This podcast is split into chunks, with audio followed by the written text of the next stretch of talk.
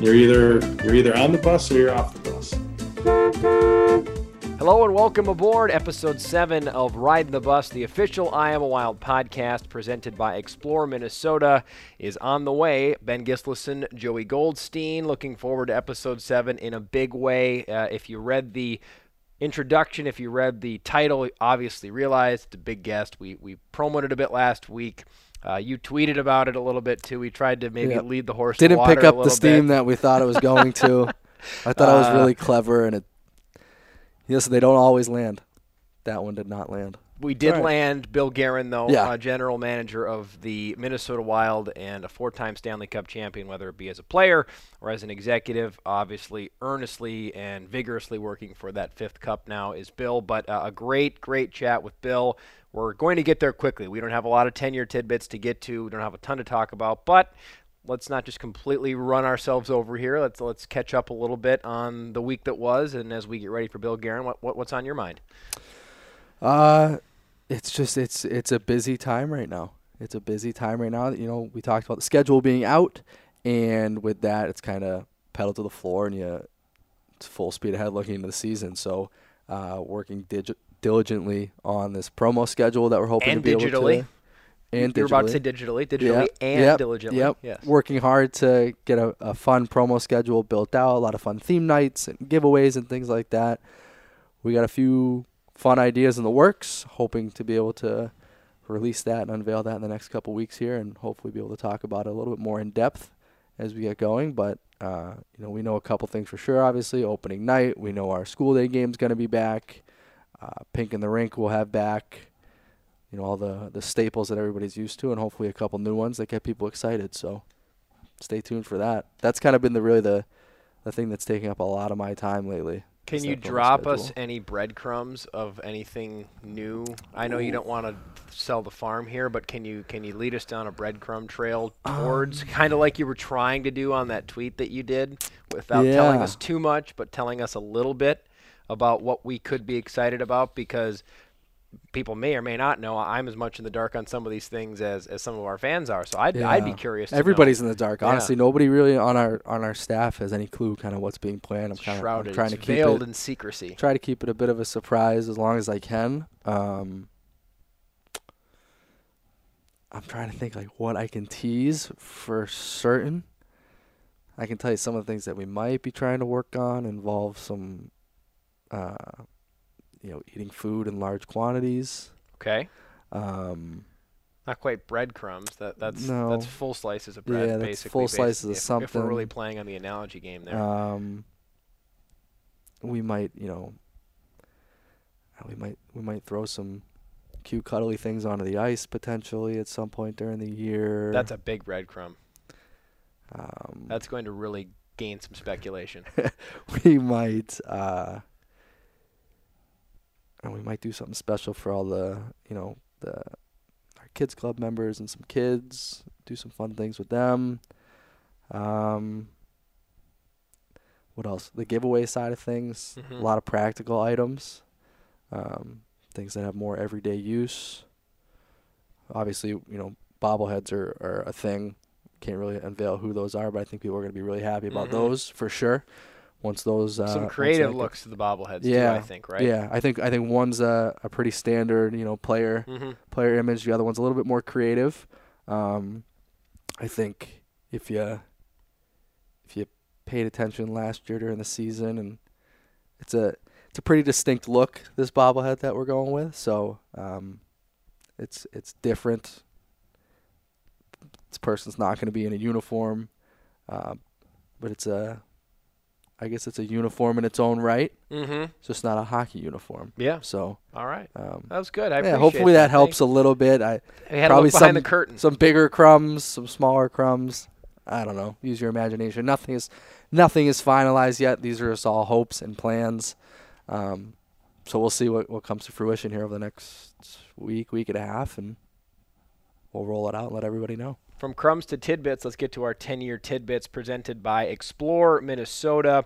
From gorgeous city lakes to the pristine boundary waters, it's easy to see how Minnesotans have perfected the art of enjoying lake life. Rent a pontoon, grab a floaty, swim from the beach, or paddle for hours. When it comes to summer fun, you'll find it at exploreminnesota.com. We're going to get to Bill Guerin quickly, but we, we do have news that came out yesterday. Matt Murphy, uh, defenseman, signs uh, a deal with, with the Iowa Wild here, uh, a two way deal. Big defenseman, uh, had a lot of experience throughout the American League last year, also in mm-hmm. the ECHL. He made his way around a bit in a few different uh, uh, loan opportunities, a few different uh, PTO opportunities that he had in the American Hockey League. But we are starting to see this team taking shape here now. We're starting to be able to look at what a depth chart might look like a little bit with some of the names now, uh, and it just continues to look like more and more uh, of a different looking team. We're seeing players that we weren't sure whether we'd see them again sign elsewhere. No more Keaton Thompson. He mm-hmm. signs in Milwaukee. We were talking this morning. Bryce Gervais signs overseas. So those were a few of the guys that were still left on the table that I think we were all wondering Maybe we'll see him, maybe we won't. Instead, we're seeing Matt Murphy, uh, another player listed, another player coming in who's probably more of an ECHL pedigree player, but still trying to make his way into the American Hockey League, which uh, to me is exciting. To me, is a, is a player that has is hungry and is, wants to try to continue to prove that they belong at the next level. Um, and I always like size in the back end too. Yeah, uh, we talked a little bit about it before we started recording. It kind of reminds you of a a Bryce Gervais in a way, where he's maybe a little bit older than some of these other ECHL guys. Mm-hmm. But one thing that stood out to me when we were looking up, you know, some information about him was he's got a winning pedigree. He won in the Q. He won a Memorial Cup. He's won a Kelly Cup. He went to he went to university in Canada. Won a U Sports Championship. So the guy knows how to win, and that's what Mike and Tim and Bill are looking for mm-hmm. with with people in this organization. They want guys who have that background so when it matters, when games are you're you're in those crucial moments, you got guys who aren't phased by the moment, and he's somebody who's certainly seems like he's not going to be phased by a big moment. And 27 years of age, like you mentioned, uh, not just your typical spry AHL, ECHL deal type player. Gervais is a great connection there, a great analogy. He could very well be that type, and I know uh, Bryce was a very important person in the room mm-hmm. in the role that he played, uh, and perhaps uh, Matt will be uh, the next coming of that, and I'm sure there'll be other players that, that take those reins as well. I saw Minnesota tweeted about it the other day, but the World Junior Tournament starts yes. up. Oh, thank uh, you for stopping me on I think that. that starts up next week, next Tuesday, August the 9th, the 9th. Yeah, so next week. Um, a lot of prospects Tons. in the Wild organization playing in this tournament, and a good amount of guys that we may end up seeing here in Iowa. Uh, Jesper Wallstedt is playing for Sweden. Daemon Hunt O'Rourke. These are all guys who are playing for Canada. Mm-hmm. There's you know, Brock Faber, Jack Peart are playing for USA. There's some guys playing for the Czech team. So yeah, spot checks in Czech. Yep. So there's a lot of a lot of wild prospects playing in this tournament, which usually is held in the winter, but because mm-hmm. of COVID, they this past year they couldn't have it, so they pushed it to uh, August. So it's always a really fun tournament to watch. I enjoy it from watching from start to finish. Those guys, I mean we've talked a little bit about it with, with some of our guests when they've come on who have had the opportunity to play in this tournament. And it's something that creates lifelong memories for them, lifelong friendships. But uh, it's always fun seeing guys compete on the world stage for your country. So I'm excited to see how those guys, just in general, how the tournament shakes out, but how our prospects do as well meaningful hockey too in August. Not something that we are all at all accustomed to right. normally seeing. And obviously for the players that were at the World Junior that got it postponed, or I think at the time it might have even been canceled. I forget what the official naming of what happened mm-hmm. was, but was obviously a letdown. I remember talking to Ryan O'Rourke about this letdown because he was at the World Junior that was supposed to happen this past winter. And but for for us fans, uh, exciting to have something that we can watch that is meaningful. Um, when it, I think we joked about it a few episodes ago, where you're in the doldrums and all we could think of was home run derby. Mm-hmm. Um, so that was uh, you know that was definitely something to do see you, coming do up. Do you think nice. it? Obviously, having it and usually in January, it's the middle of their season. That's one thing.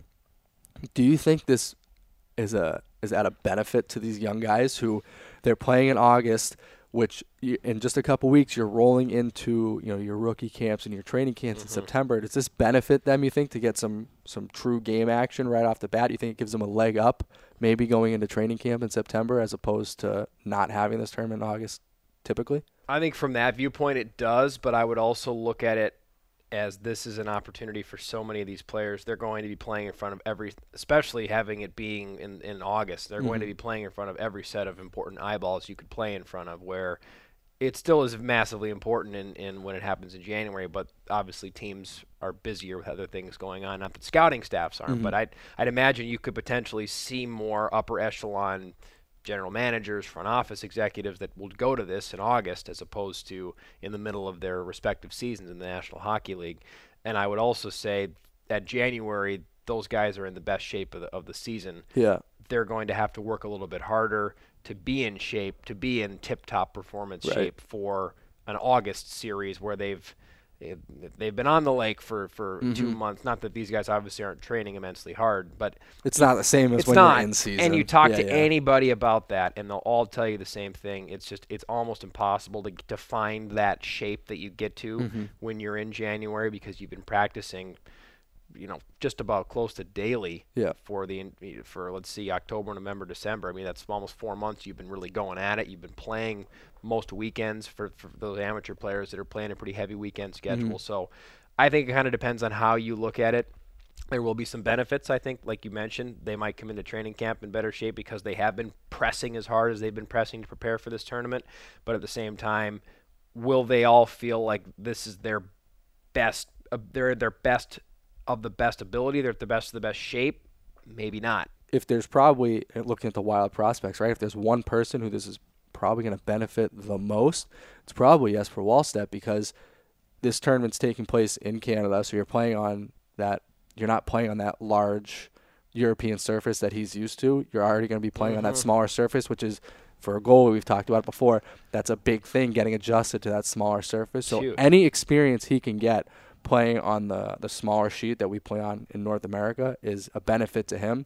So maybe that comes in and helps him get a little bit more acclimated a little bit sooner than what he normally would have if he was just coming in for camp in September.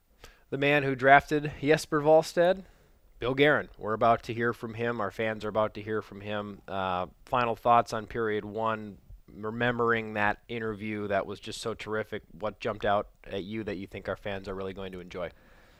And there's there's a couple A plus stories in this thing, which if you if you saw the teaser, um, it's the, the the story of him at the airport, uh, hopping on the loudspeaker and pretending that he was on the phone with his mom in like a quiet airport. I think it was in Montreal. Is Mhm. just what a story. I mean, the confidence to be able to do something like that is is is unbelievable. Uh, but I think you know, we we knew, we knew he was going to be a good storyteller coming in.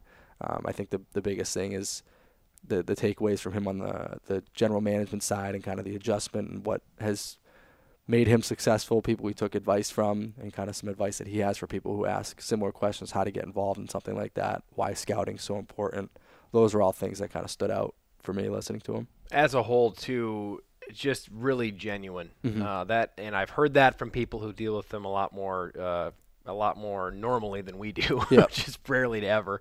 Um, I've heard that, but he showed that, and he gave us just just under an hour, I think he did, and and you brought up Worcester, and all of a sudden his ears perked up, and he was Mhm. asking you questions about Worcester. Uh, it was really raw when we were talking about him playing on, on on Long Island and how it was tough there, and how he struggled with that. He didn't pull any punches. He didn't he didn't you know puff his chest up and say, "Oh, it was fine." And oh, Yeah. Got no, he was like, "It was really hard." Yeah, he was honest Yeah. and raw and Yeah, uh, and That's what that's like. just you know for a guy like that to give us that much time and to come on, um, it, it showcases, and we talk about it at the end of the podcast or the end of the interview with him, just how much he does value the American Hockey League, and whether that's the players or uh, two simpleton podcasters. I mean, Yeah. he does value this place, and he values the people that work here uh, and that play here. So uh, I, I I couldn't have had a better time with him, and I know our fans will think the same. So uh, without any further ado, it's time to hear from about as much of a boss as you can get the Minnesota Wild organization, the general manager of the Minnesota Wild, Bill Guerin. The bus is leaving the station, and we picked up a very special guest with us uh, here for episode number seven. We're joined by Bill Guerin, general manager of the Minnesota Wild, and also has a lot of cup rings to go along with that too, as yes. a player uh, and as a front office executive. Bill, uh, looking forward to this. We've been looking forward to it all week. Thanks so much for parking some time with us here. Yeah, no problem. It's uh, my pleasure to be on, and uh, I've been looking forward to it. Well, the question we start with every guest is we want a good bus story. And I know as a fifth overall pick, someone who probably didn't spend a lot of time on the on the bus in the American League. know you had a small stint with Utica, but a good bus story. When you think about, you know, it could be a good plane story of you know f- to help you out because you might have more oh, options. There, you might have more options there than you do on the bus. But anything that jumps out that you can share with our listeners. Honestly, like oh god, these are the toughest questions because you, you get put on the spot and there's so many you just can't pinpoint one. But you know, it, like you said, I didn't. I don't pretend to have spent you know a, a ton of time in the American Hockey League. Uh, I think I played 44 games, but the time I did spend there um, was was critical to my success in the NHL. Um, and I, I, do remember arriving. Um, I do remember. So it's, kind of funny, like you said. I was I was a high pick. Um, when when I turned pro, it was actually pretty funny because Lou Lamoriello came. I was at home at my, my, my house in Wilbraham, Massachusetts. The closest airport was Bradley International Airport, which is Hartford. So Lou Lamoriello flew in on Dr. McMullen's uh, plane, who Dr. McMullen owned the Devils at the time. And uh, Lou had got a room at the, the Sheraton Hotel connected to uh, Bradley. And I went I went there with my father, my best friend, and my uncle, and I signed my first pro contract. And I, I mean, I didn't even know people had private planes back then. I didn't even know you could do that. So Lou said, "Yeah, we're going to use Dr. McMullen's plane to go back." And I'm like, oh, "Okay, great. Like, hey, hey, New Jersey, here I come." Yeah, well, he took a he took a hard left and went up to Utica, dropped me off. Said, "Good luck, kid." Turned around and went back to New Jersey without me and then I uh, I kicked off my uh, my American Hockey League career, career the next morning. Um, but I look back on those days uh, very fondly. Still very close with a lot of the guys that I played with, and I learned a lot. Um, and it was uh, you know it was something that that uh, hit me, impacted me very very hard, and um, I, I believe in the American Hockey League and what it does for young players talking about the American Hockey League, I mean, how far have you seen development come since when you played to really where it is now? Obviously, it's second best league in the world. There's a vast more teams than than what you were in the league when you were playing. So, like, what are your thoughts on the direction that the league's headed, what it's doing for young players, and how it's helping grow the game around the country? Well, I, I think that's really become the identity of the American Hockey League is that it is a development league for the NHL.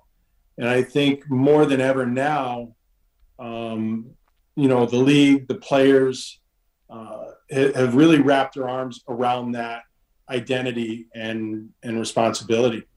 And there is no better place for for kids to develop than the American Hockey League. And it's just it's come so far. Um, you know, I, I mean, with uh, I mean, you see all the money that that that uh, NHL teams put into it, private owners put into it that's just how important it is. And um, you know, it, it, as much of it as a development league it is, it's always critical to have great veterans around your young players, and and those guys can't be forgotten. They're they're so important to um, the culture of your team.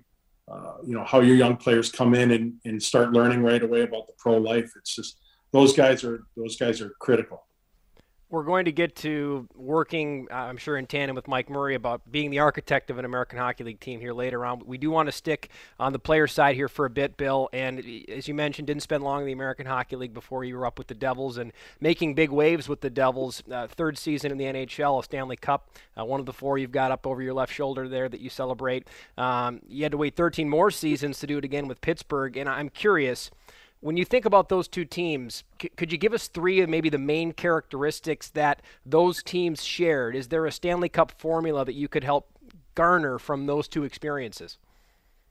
Uh, yeah, without a doubt. Um, I think the first one is that it was all about the team. It wasn't about uh, any individual success. Um, you know, sec- second of all, the the sacrifice uh, that that players make during the playoffs and and to get to be Stanley Cup champions is incredible. And you know, I, I guess the third was was the execution of it. And you had you know coaches that executed a game plan, players that followed that out, and the ability to do that in you know under extreme pressure. And you know those you know those two teams had, had definitely had those three things in common it's very evident, uh, you know, Bill, watching from afar down here, being a Minnesotan and seeing your iteration of GMing the Minnesota Wild, a large personality, extremely black and white, which is refreshing in, as a Minnesotan because we're not all that used to that. You've probably learned the passive aggressiveness that is being in Minnesota. It's very real. Uh, so to have someone like yourself come in and be, it's really been a breath of fresh air in a lot of ways. And I've heard a story that helps showcase that personality. It was your second year in New Jersey. You were in Montreal. Um, so oftentimes, guys in their second years, they might stay to the walls a little more. They might not get in front of the team as much. You found an open concourse with an open PA uh, microphone waiting for a charter out of Montreal with the Devils. And I'd love for you to regale us on that story because I've heard it's a great one. Where did you hear that? A good is, a good journalist will never reveal his source, wow, but I've, I, I, I, have been told that you owe this man a lot of uh, thanks for some backdoor tap-ins. Oh my God! It was yeah. We had played in Montreal, um, and we had to we had to go through the terminal to to get to our charter plane. And I mean, of course, we won the game, and it was you know that's the only way you can do this. But I, it was late at night, so most of the airport was basically closed, and I, I picked up the the phone uh, that was like the the PA, PA announcing phone, and I I did a uh, uh, like a mock phone call back back home to my mom, and uh, you know I was complaining about everything and uh, making fun of guys and you know saying I was the best one on the team, but nobody understands that. Just stupid stuff like that. I can't believe you found that out. That's great. You got good sources. I try. I tried to. I was lucky that they got back to me when I reached out. Um, the New Jersey Devils, an organization that obviously you know, built who you were as a player. What do you think maybe surprised you most about making the jump from 40 some games in the American League to the National Hockey League? And what do you think allowed you to jump in so quickly, not only to have success on the ice, but clearly, if you're grabbing microphones and having fun like that at airports, off the ice too within the room? Yeah, well, I, I, I, do think my my time in the American League was good because it, I was confident. Um, you know, it got to a point where um, I was playing real well. I was, uh, you know, producing a lot of points. I, I, felt really good about myself, and I, I think, you know, I think Lou Lamoriello was ahead of his time in making, you know, most young players uh, go down and play there. Uh, the only guy that that I can remember that didn't play in the American Hockey League was Scott Niedermayer, and you know, Scotty was just he was just special you know, and, and he, he didn't need to. But I, I think the timing of it all, where they brought me up at the right time on a high, feeling confident where um, where I knew I could play uh, was really important. And then um, taking, you know, honestly, just taking the opportunity that was that was in front of me. And um, you know, I, I, think a big, uh, I think a big mistake that that kids make today or they pigeonhole themselves in a certain role. Well, I'm a top six forward, or I'm a middle six forward, or I'm a top line guy. You know, it's really hard to score your way into the National Hockey League. And you better be really, really good if you're going to do that. And you know what? I saw an open spot. It was, uh, you know, at the start, it was fourth line right wing.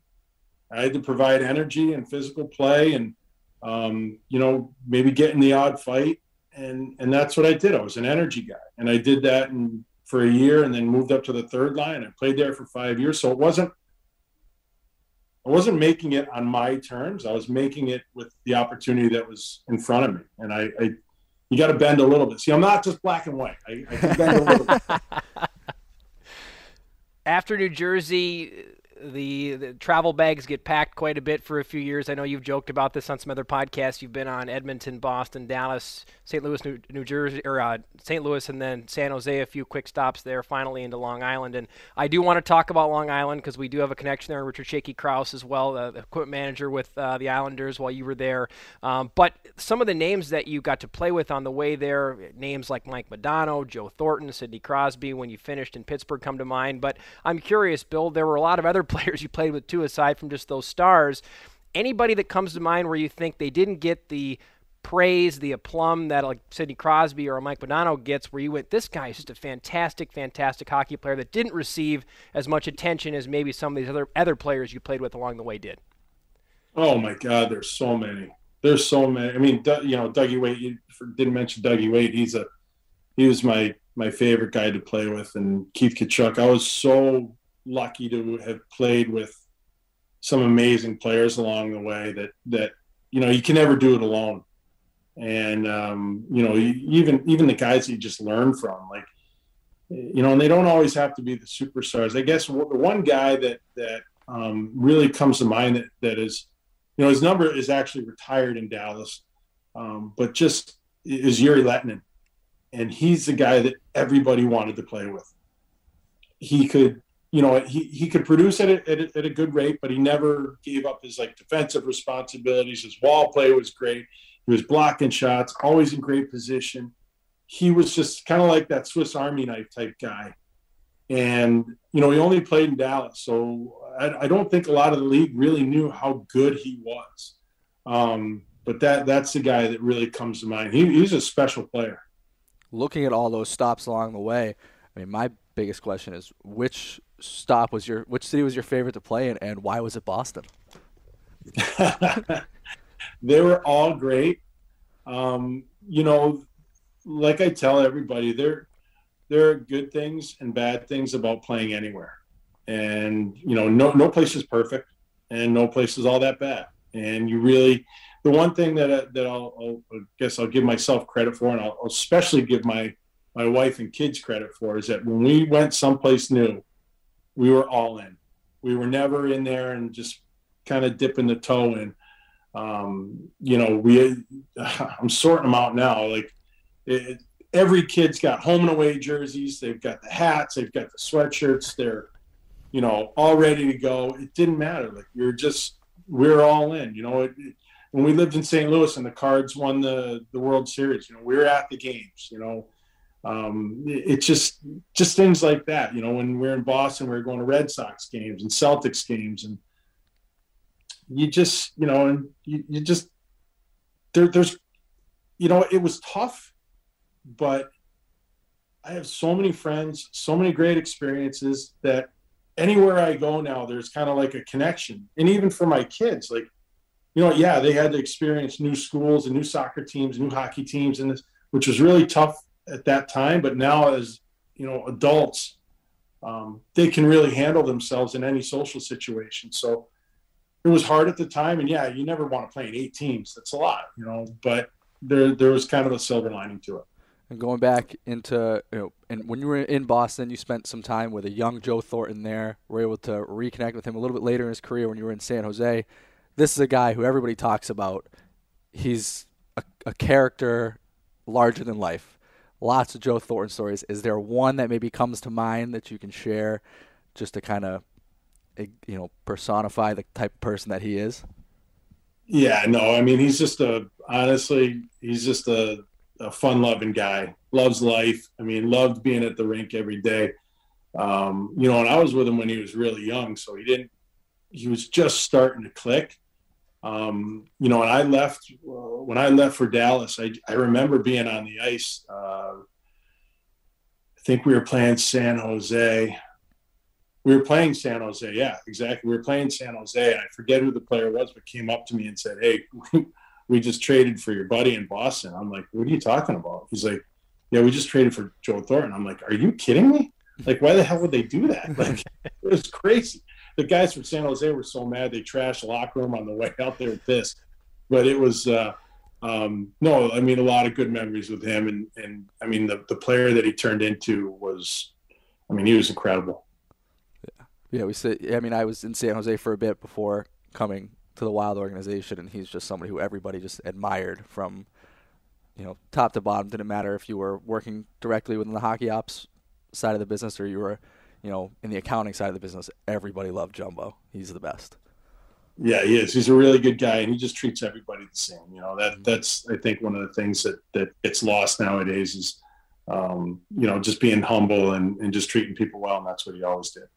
When you were in Long Island, I alluded to it earlier. Richard Shaky Kraus, uh, we're talking to a great storyteller here in Bill Guerin. Richard Shaky Kraus, that guy can tell a story yes, incredibly any stories that you, when you think about your time back in Long Island, uh, does Shaky come up in any of those stories? Are there any you can share with us that we can give yeah. him some grief on later on down the road? Yeah, I mean, of course there are, but I don't know if you guys know this, but Shaky and I go back to Utica. I did. Shaky, Shaky was our yeah. He was uh, he was just getting started, and he was one of our equipment guys in Utica. Um, so we go back to day one, and then you know you know, 14 years later, 13 years later, we get, uh, you know, reunited in, in, in Long Island. And, uh, I mean, we just had a blast there. Like I, after game, you know, we weren't very good, so it was, it was kind of a struggle.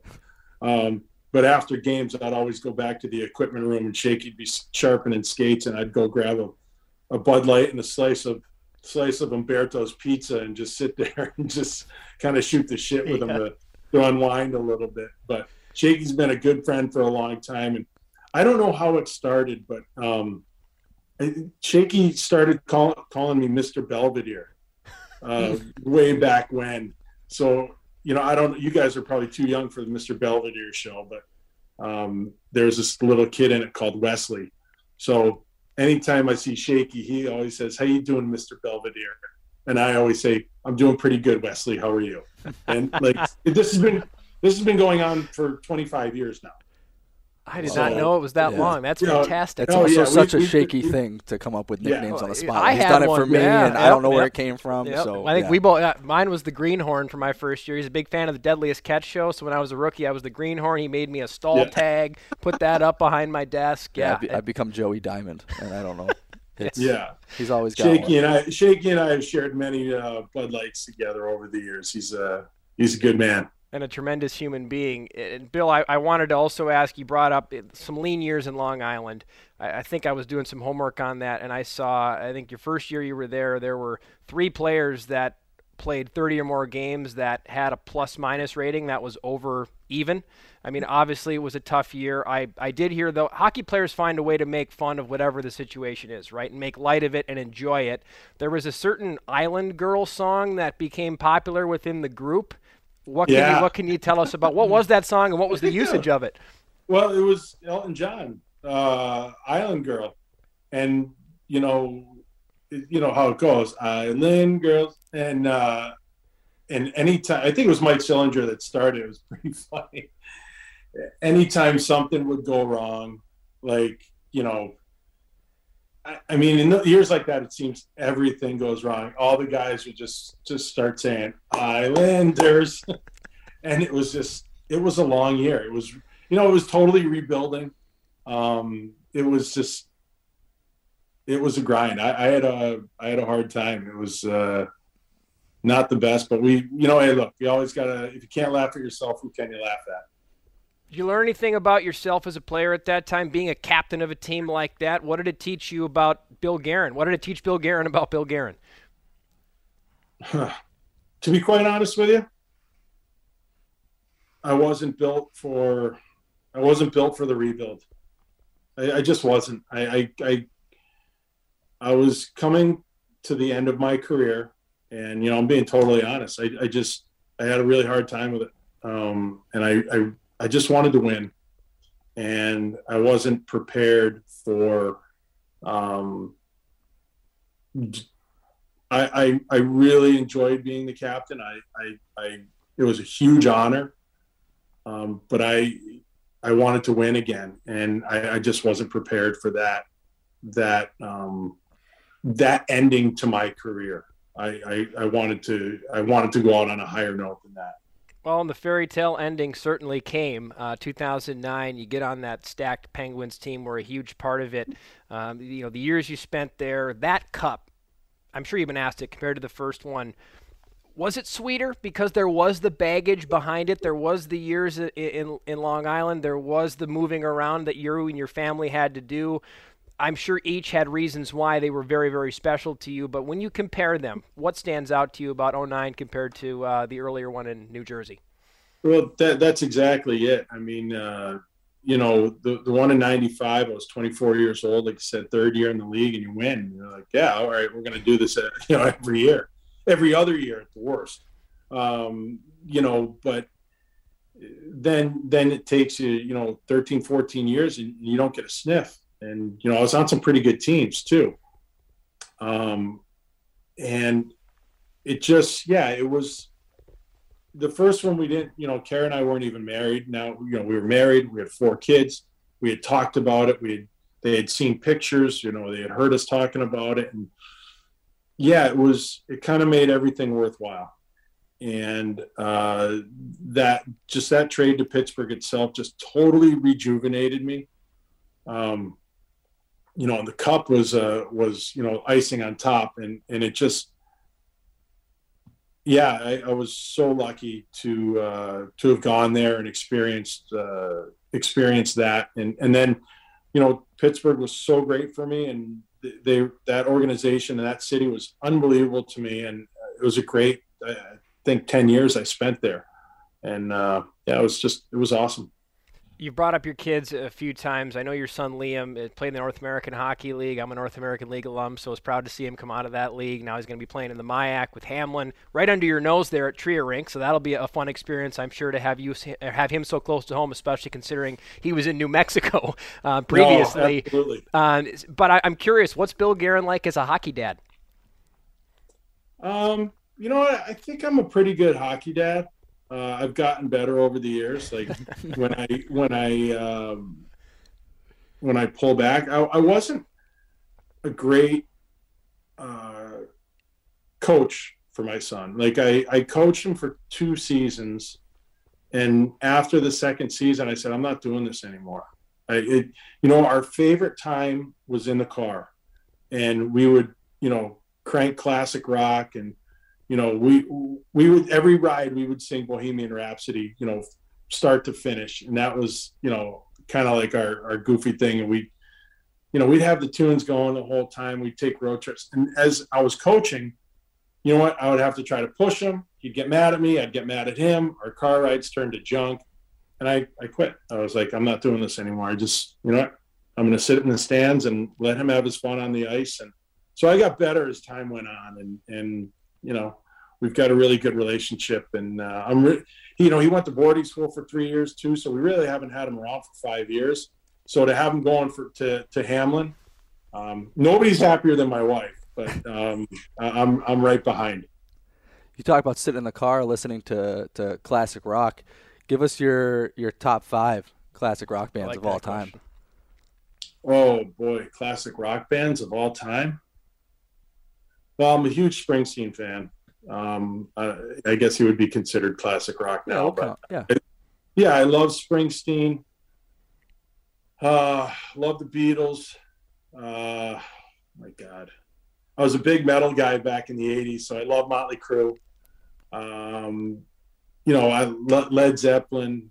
Uh, oh my God, there's so many. Like you guys stump me with these questions. There's so many. um, it's a big songbook to pick from. Yeah, it yeah. is. It is. Yeah, yeah. I, I, honestly, there's there's just so many, but I, I love music. I, I love, uh, you know, I've got a, a, morning playlist that that I play most mornings on my way into work, and it's got everything from, you know, uh, it's got Motley Crue, Bruce Springsteen, uh, Little River Band, little LRB. Uh, like yeah, little it. LRB. Yeah. It's got, uh, yeah, just everything yeah, Boston. Um, yeah, it's just I, I have got yeah, Boston's another group. I love Boston. They're they're awesome. Uh, yeah, that's like to start my day that way. A little country, Travis Tritt, um, you know, Brooks and Dunn. Uh, Nice. Music's uh, music's a good way to start the day. Yeah, it sure is. It, Bill, I want to talk a little GMing. I want to uh, get you away from the playing side and more into the, the front office side now. Um, you're someone that talks at length about, and you talked about earlier with us, paying your dues in the process. And you're not somebody that jumped out of a fabulous NHL career directly into a GM chair. You paid your dues. You started as a development coach in Pittsburgh with the Penguins, worked your way into the assistant GM role, and then took over as general manager of Wilkes-Barre Scranton. What specific lessons do you think you pulled from that time and that you think you maybe still employ today now that you do have control over the Minnesota Wild? Well, I, I think the the work part of it um, you know, the I, I, always tell everybody kind of ask me for advice, advice, uh, like, you know, how'd you do it or what what is it? I said, well, the foundation to this job, to all these jobs, is scouting, and you you can't um, you can't have success without getting out there and kind of pounding the pavement and and seeing the players. You need to know the players. Uh, you know, Ray Shero, who works with us in, in Minnesota now, gave me the well. I don't know if it was advice or something that that he he believed that he believed in, and I believe in it too, because uh, I went through it. He said, "Former players scare me because they want a paycheck, a title, and an office, and they don't want to work." And that was like one of the first things he said to me. So I said, "Okay, I'm in a I'm in a different realm." So I had to go through like you know, I remember t- calling Tommy Fitzgerald. I was going to meet him out here in Minnesota to go scouting up in Duluth. I said, "Buddy, who's who's making our flights?" And he's like, oh boy. he goes, you are, buddy. I'm like, oh crap. So, uh, so you know, just even stuff like that, making your flights, renting your car, you know, like not just a flight, get a, you know what, you might have to make a connection because it's cheaper and you got to save money for the organization. You know, rent your car, get your hotel, you know, figure out where you're going. The hardest thing is trying to get into some of these rinks, for God's sakes. Like, you know what backdoor to use and all these things. It's it's uh, you know but i loved it. And and it was a, a great job. And player development is probably the most sought after job in in in hockey. And I, I think for good reason because you have such a positive impact or a direct impact on um, on young players and, and really help them make it to the NHL. I'm curious too if temperament was at all something that you've learned because I did hear early on in the player development side when with Wilkes-Barre Scranton there was a dust up that involved uh, you being ejected from the game from the bench. I, I, I did hear this story. What, what what can you tell us about what led to this incident? Oh man, well, I was trying to help a player out. I was on the bench, so during player development, I, I would a lot of times. Well, John Hynes was the head coach Alain Nasreddine was the assistant coach, and I would go down and be on the bench for the third period in a lot of games. Uh, we were in Springfield, my hometown, and and uh, I was helping Zach Sill uh, with something because Zach was uh, a gritty, tough kid, and and um, you know he just wasn't really playing the role that that he needed to in order to make it. So I Brian Gibbons was in front of uh, you know the the Springfield net, and he was getting worked over. Like he was getting you know the crap beat out of him in front of the net, and he turned around and gave the guy one whack, and they called Brian Gibbons. So I told Siller, I was like, Siller, you know, this is this is how you handle this situation, and you know, blah blah blah. So, you know, Zach went out there and and and you know he started talking to the guy that that was working over Gibbons, and and the ref came over and yelled at Zach Sill. So I started yelling at the ref, and he didn't take any grief from me. He just turned around and said, "You're out of here." And it put it. I think it put us down. It, so it put us down five on three. and one strike though. Like, not, honestly, not, when I when no I mean, warning, yeah, no warning. that is the tightest bench in the world, and I was at the far end, so I had to like squeeze past the other two coaches to get to the dressing room. Just the squeeze like, of shame on the way they off. They weren't making any room for me, uh, which was, and they were so mad at me. They didn't talk to me, and thank God we won the we won the uh, we won the game in a mm-hmm. shootout. Um, but yeah, that was a that was a bad night. If you haven't asked or know the story, you should ask. Matt Hendricks had a similar experience. I think it was two seasons ago in Chicago, but it was with it was with the opposing bench. He, uh, there, there, this happened at it was a Tri Pond Community Center. There was a, a definite heated exchange between Matt Hendricks, again, player development coach. Uh, on the bench during the third period of an Iowa Wild game. So it, there is obviously a precedent for this in the development coach side. Obviously for players too that I've just come very nearly out of careers. The the fire is still burning very bright at that point too. I'm sure. Yeah, and, and that's the that's the thing. That's the balance that you have to really you got to be careful with it because you know you're you're fresh off the ice. You know, you still have there are there are um, there are unresolved issues that you have in your you know in your DNA that that your your competitiveness, your fire, all that stuff. It's not you can't just suppress that right away. I think that's why a lot of guys struggle. Like it just doesn't stop. So I think when when you get thrown into the fire and there's a, a confrontation, yeah, you want your your your natural instinct is to be right in the middle of it. And um, yeah, I can see how that that would happen to Hendy. I mean that that's his that's what he did naturally. So um, it's hard. I'll, I'll tell you, like re- retirement is retirement is is very very hard, and that's why I tell guys don't don't take time off. Get into something, you know, whether it be hockey or, or something else, because you you need a you need an outlet. There's no, you know, you can't just go out and throw a big hit or get in a fight anymore. You you get put in jail.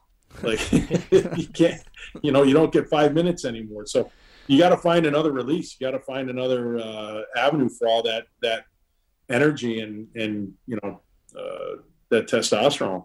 Speaking of guys with fire and vigor, Cody McLeod fits that role very very well. He comes on as a development coach for you guys in Minnesota. Why was that such a lead pipe cinch move? Because it seemed to happen very quickly. He was done all of a sudden. He had the logo back on, but on the development coach side. Yeah, I, I think it's a perfect fit. I think it's just you know Cody's going to be great. Um, you know, you know he, he's kind of been doing it for the last couple of years. You know how I said those those uh, those older guys in the American League are critical to to the culture, and he's been really driving the culture for us down there. Um, I think because of his relationship with with Hendy and Bomber, um, it's a natural fit, and I think you know his his um, just his, his care factor, his demeanor, all those things are going to make him, you know, very successful at that. And and he's willing to work. You know, he can't wait to get going. A lot of the guys that you know, some guys that you play with in your career, Don Sweeney, Mike Grier, most recently in San Jose, and now we're talking about Cody McLeod. A lot of these former players go on to these management roles. What what is it that about former players that makes them so successful, or you see so many of these guys jumping into these management positions, you know, fresh out of their careers? Well, I think they're competitive.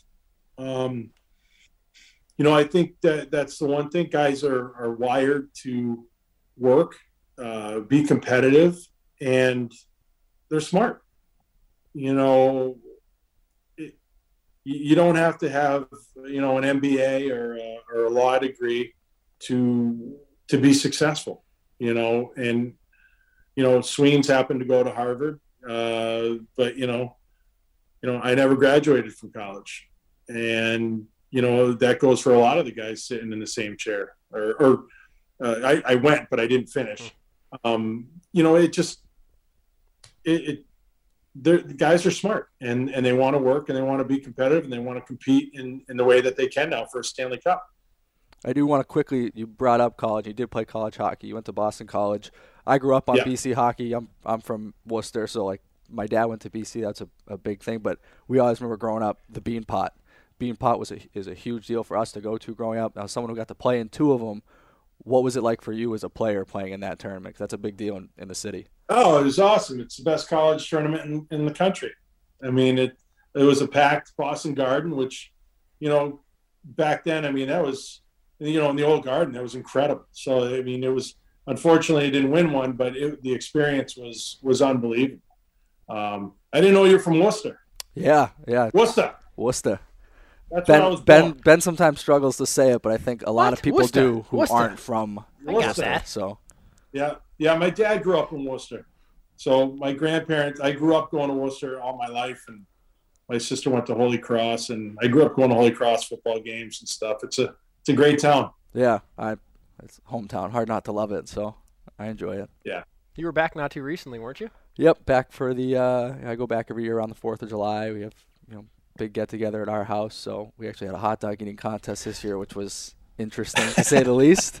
Uh, How many? But, How many? Oh, I only put down like four and a half. It's not easy. Like no, we had, we had ten minutes. I think I put down four and a half. But the, the the kid who won, I think he ate like ten or eleven, which was oh my impressive. He puked not too far after the contest ended. So yeah. Bill, you've been super gracious with your time. I got a couple more questions before I wanted to get to. The first one I wrote down when I knew we were going to have a chance to talk with you. I think about the story that came out this year about Steve Yzerman with the Red Wings having to drive Joe Veleno to Toronto. Obviously, strange times, but nonetheless, you, I'm sure you were dreaming about being a GM when you're working through Pittsburgh. You're working your way up there. You get into the chair, and anytime someone dreams of a job, you get there and there's all the greatness that comes with it, but there's also the non glamorous side to it too. Is there one experience that you've had or one item you've had to take care of that you went, I can't believe as the GM of the Minnesota Wild, I'm having to do something like this as a GM in the National Hockey League? Oh man, yeah. I mean, there, there's there's stuff all the time. Like you, you know, you got to pick guys up at the airport if you have to. You have to you you have to do the things that you expect everybody else to do. So, you know, if something falls through, it, it's it's on you to get it done. Um, you know, thank God I have tremendous help uh, on a on a daily basis. So, um, you know, a lot of you know a lot of my bases are covered. But um, no, I mean I, every day it's not it's not as glamorous as you would think um, because everything you're responsible for everything. So if something goes wrong, you know, it, it that's on you.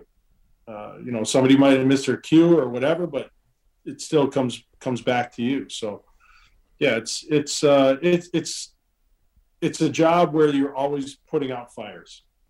You know, you're you're there's some great things about it. I mean, there's some amazing things about it. I I think I have the best job in in the world. Uh, but it, there's always something. You know, uh, would you say so? What are you know being an NHL GM? It sounds like with a lot of fires to put out, that could be the most difficult part of the job. If not, what would you say the most difficult part of the job? And then, what do you think is the easiest part of the job? Well, there's, you know, look, the easiest part of the job is is I would I would guess the hockey part. You know, like that's that's the fun part. That's you know where you're trying to put the team together. You're working with the staff to, you know, get to get ready for the draft or or get ready for free agency or, you know, get ready for the season. Like the hockey part is the easy part. That's that's the fun part. The the part that stinks, uh, trading players, trading players that you know are happy. Uh, then even worse than that is firing people, uh, good people that that rely on the job, but you know you need to make a move.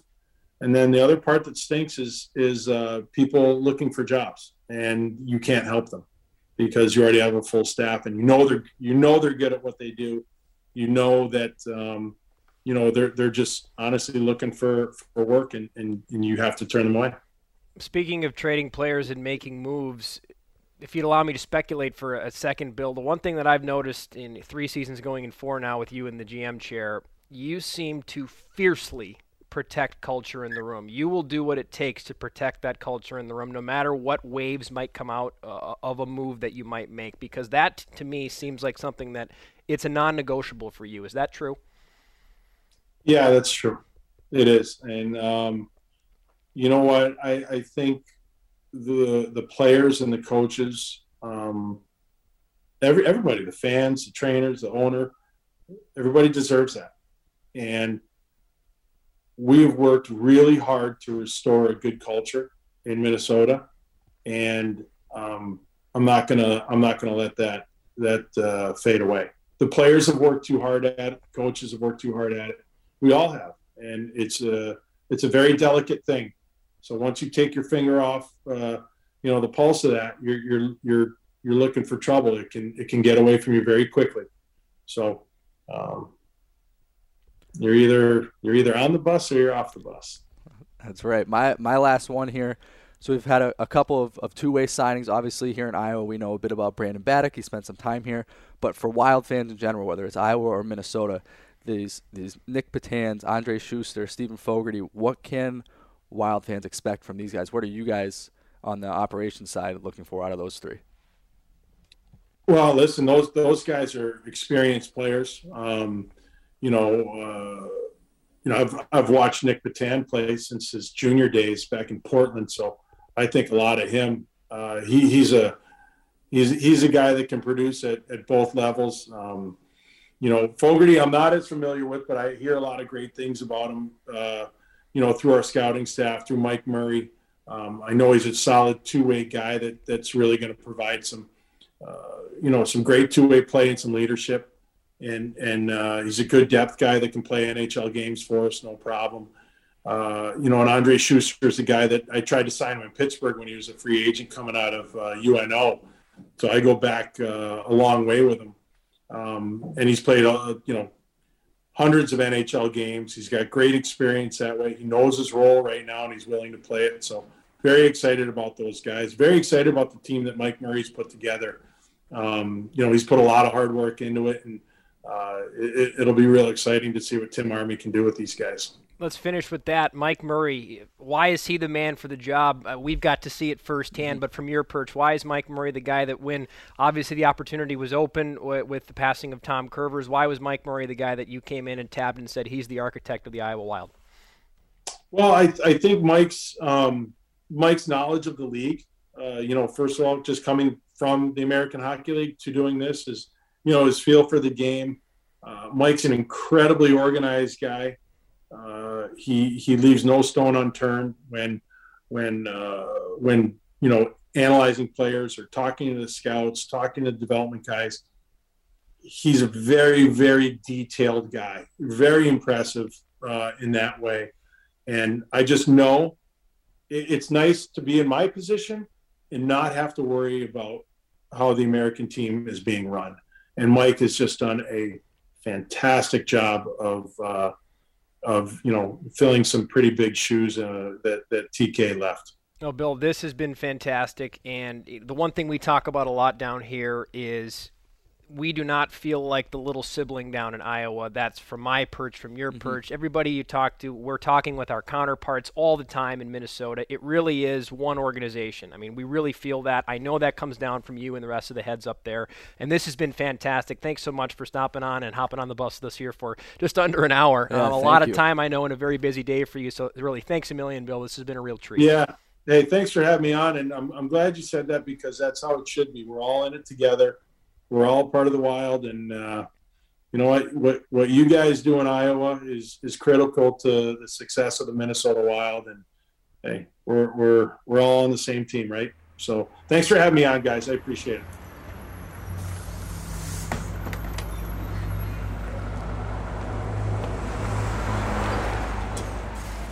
A big thanks to Bill Guerin, just a tremendous chat, a tremendous guy, uh, and has done so much already in a very short tenure with the Minnesota Wild. I heard it at the beginning of the podcast. He's really brought a breath of fresh air um, to Minnesota as someone who I think you would bring a breath of fresh air to Minnesota because you and Bill both have that very East Coast Boston style of talking with people. Mm-hmm. I brought it up in the interview. Minnesota's a little more, yeah, yeah, yeah, and then kind of go behind yeah. your back, you know, go behind your back and, and that passive aggressiveness. But I just the, the genuine nature that he brings to everything he does is is just so it's it's terrific. And yeah. So a huge thanks to Bill and also uh, to Aaron Sickman, uh, the PR director for the Minnesota Wild, for getting that lined up for us too. Yeah, he's I mean he's a no BS kind of guy. He's mm-hmm. very straightforward, and we talked about him and and having that a specific culture that he's looking for. This is a guy who's won as a player, as an exec, he knows what it takes. He knows what that build up needs to be in the locker room, and that's what he's looking for. And you brought it up with him. He's going to do what it takes to protect mm-hmm. that. We've seen that. He's going to continue to do that. And I think that's that's like if there's a trait you want in your general manager, that's it. A guy who's going to do whatever whatever he can to protect the team and the integrity of what he's building. I think he's doing just that. I've taken a similar approach to protecting the culture in the locker room of team no yelling on the bus. 2 and 0 uh, through two weeks of uh, floor hockey. A huge come from behind victory last week, and bringing this up now not to bore our fans, but because it will play a factor in another one of our podcast bets that we're going to be doing. Uh, for those of you who don't know, uh, Joey and I are on uh, the same team. He was my first overall pick, or uh, second overall pick, but first round pick uh, Yep. uh, in the draft. No, no. I was one one. Were you one one? Oh, I made a big deal. Sorry, I- sorry, I made a big sorry. deal about it when it happened. I was pick one one. right, I made sure 1-1. to flaunt that in front of the rest Thus, of the the staff. no yelling on the bus uh, uh, moniker. Uh, fans that know this movie will, I hopefully, draw the connection to Billy Madison, uh, Chris Farley's iconic character, his Mm-hmm. iconic uh, uh, cameo appearance in that movie.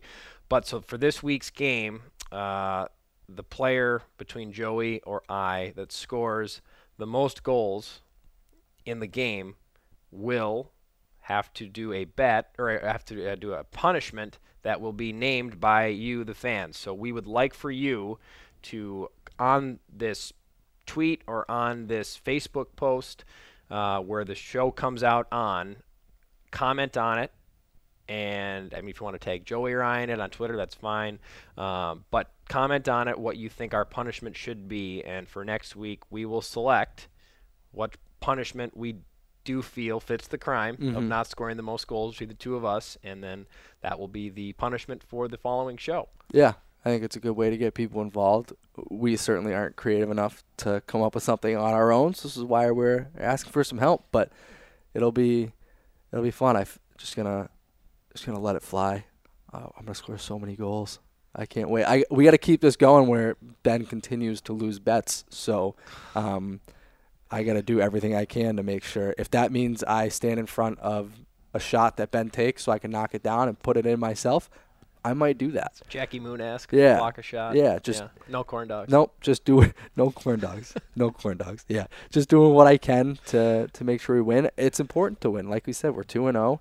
We've only got four weeks of staff floor hockey, so if we win this week, I think that seals us as as the champions. But you know, we could lose. Marquise is on the other team. He's thinking strategy right now. He's, you know, tr- turn your mic up. Yep, Oh, he wants it. okay. Marquise, wa- Marquise has a comment. All right, Okay. what are we thinking All from the opposing um, perspective? So, my only my only thing here is the the team is called riding the bu- or the, the the don't cry on the bus. It's not our Clearly, team. No yelling. on whatever. the No bus. yelling on the Get bus. it no on the right. bus. Not our team. Okay, no yelling on the bus. Clearly named after you know what I'm saying the podcast here. I'm a little bit disappointed that I was not picked in the first pick of the expansive draft by by Ben here. That's valid. I'm gonna pass I- this one over to Ben. I, I, I think you know what I'm saying. If we were trying to keep the chemistry together, I think I think that might have thrown a wrench in some things here. So uh, so just know that behind, behind the camera is a little bit uh, a little bit disappointed in. You playing with the GM. chip on. He's playing with a chip on his shoulder for the team. I can say that there were there were workings of a potential trade deal, and you can vouch for this. There that were. did have Marquise's name linked in it. They fell through. So I'll. I'll tell you. I'll, Yeah. I'll be. Let me let me take off my no yelling on the bus gear. Let me put on my commissioner's hat. That's true. Uh, as a league insider, there were talks about a potential trade of uh, Brent Arnold being traded for Marquise. As Ben loved to say, you can't teach size, and Marquise has size. We needed that. And then we went to play the game, and we saw the hustle out of Brent. And that was just not that Marquise doesn't have the hustle, but Brent was like throwing his body around, throwing elbows. He elbows. sent someone over the board. Yeah, he did. Who within the first like 30 seconds of the game. It Was it was Gordon? Was it Yeah, Gordon that he pushed captain over? of the other team. It was wild. So Ben was Ben's a little hesitant to to give that up. I think he he values that. Now, that doesn't mean that more trades cannot happen. Mm-hmm. I think there are some some trades that need to be worked out. The other team's got to hold out. Yeah. So it's we got some some things maybe in the works. I wouldn't Marquise. I wouldn't rule it out, but you know, for now, what what you hear here as we talk strategy, don't don't take that back to the other team. The, we the don't Captain need. Gordon. Yeah, we don't need that. Pierre LeBrun was tweeting about potential trade rumors in our league. Mm-hmm. So that, that's that's what that's what we know so far. It's got people on edge. Yeah, we people got are our, our weekly wrap ups, our weekly recaps, and that's you know only a couple weeks left. That's true. It's make or break time. That's true. Yeah, I think for me to be able to net one in my first ever time holding a hockey stick in competitive action, I'm, You I was pretty proud of myself. That's also another. I mean, we got to keep that in mind too. Marquise is not a hockey player by nature, so these things all factor in into trades and why people, why teams make decisions, why captains, GMs make decisions of their team. I, I, I can't I can't not stand by my team right now with, at a two and zero at two and zero through two weeks. Even the last week got really hairy towards the end. Yeah. Well, I mean, we came back. We were down at 1.62. I think we were down 10-6. Like we we raised a couple big time deficits Mhm. to get that win. I mean, as you'll see in uh, you know one of our our I guess our next interview, we were we were sweating like Yeah, grease monkeys. That's true. Yeah, it was. It was. We had. We were lathered up for our our upcoming guest podcast interview, which, which we're gonna tease. We are gonna tease. We tell you every week we're not gonna tease. only because it. it's already recorded. we know it. We've got it. It's secured. and you and you can go ahead because I know it came up in both interviews, being a Boston guy and Bill Guerin being a Boston guy in Matt Boldy. yeah. So go ahead and, and talk because I know, especially with with with Bolds, you really we really got into the nitty gritty of Boston with them. Yeah, and this you like to to kind of give me some grief for that, but I also like to give you grief for talking about Dakota Mermis and his short fuse. So Love it's it. like I'll bring it up again. Can't wait to see it this year. That's your that's your thing, and and talking Boston's my thing. I think for me the reason I like doing it so much is just because I, a I'm not there, and it's it's home, right? It holds a special place in your heart. So be any anytime you can talk about that stuff with anybody. It's like if I get a chance to talk about UMass with Mitchell Chaffee. Like if you get the chance, take advantage and talk about it. Uh, Bolds was great. It was awesome chatting with him. Really talking about his golf game. That was the thing Mhm. that struck me the most. Is he's an incredible golfer and I, like truly incredible. He saw what is his, his best score this year is a 65. I think his best score all time is a 62. If I come anywhere close to like 87, I'm thrilled for myself. So, Yeah, I'll like, never get anywhere near those. no, it's insane. No. And I'm sure he's not a guy who goes and he plays every single day. Like to be able to, to, to golf at that level, you you probably have to play close to every day or just be naturally gifted. And he seems like he's just good at everything he does. With yeah, the exception of, of, those guys. basketball. That's true. He did say basketball. So yeah, look forward to that interview and that episode. Um, yeah, Matt was great as we knew he would be, and that'll be coming out next week for episode eight. And we're looking forward to episode nine, episode ten, episode. 11. I mean, we're rolling along. We're we're, We're, we're, cl- we're keep this bus moving. This is like great. Bill Yep. like Bill Guerin said, you're either on the bus or you're off. And we hope everybody's on. Uh, it's a great call, and as fans probably noted at the beginning of the of the podcast with the new intro, we removed the the honks in the bus and replaced it with that line. That's a great way to end it. Um, his face after he said that, because he he knew what he did. Yeah. He, you know, he's and it was after he was he was talking very seriously about protecting the culture, and then he comes up with that line. It kind of looks at us, and I looked at you. Yeah. I thought we that, knew yeah, yeah, we thought right that was gonna be the end, but we also had like a couple more Yeah. questions we had to squeak out of him. But You're either on the bus or you're not. Yeah, Oh, that was so a great. good. That was a. It's a great line. I don't.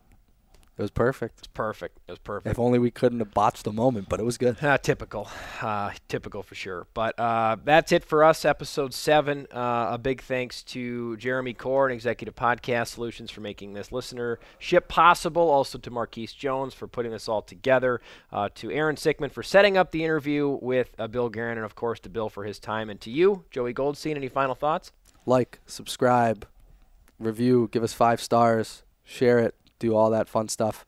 Make sure we get. Uh, you know, we're trying to get build this up, have it be something big, have it be something awesome. We can't do that without you guys' support. So keep that up, and uh, we'll see you next week. I've gotten a few good reviews since you've been starting to pump this at the end. So uh, thanks to, for those of you who do review, who like, who listen. You thought I wrote it. I did. Th- yeah, I, You thought I was wrote it. Like, I was like, who'd you pay to? Who'd you pay to write this? No, people actually like hearing us. So keep Well, keep.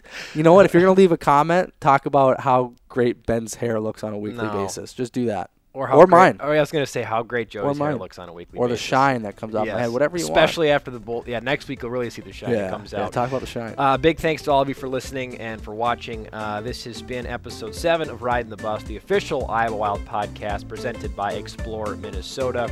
As always, two honks for the win. And thanks for listening.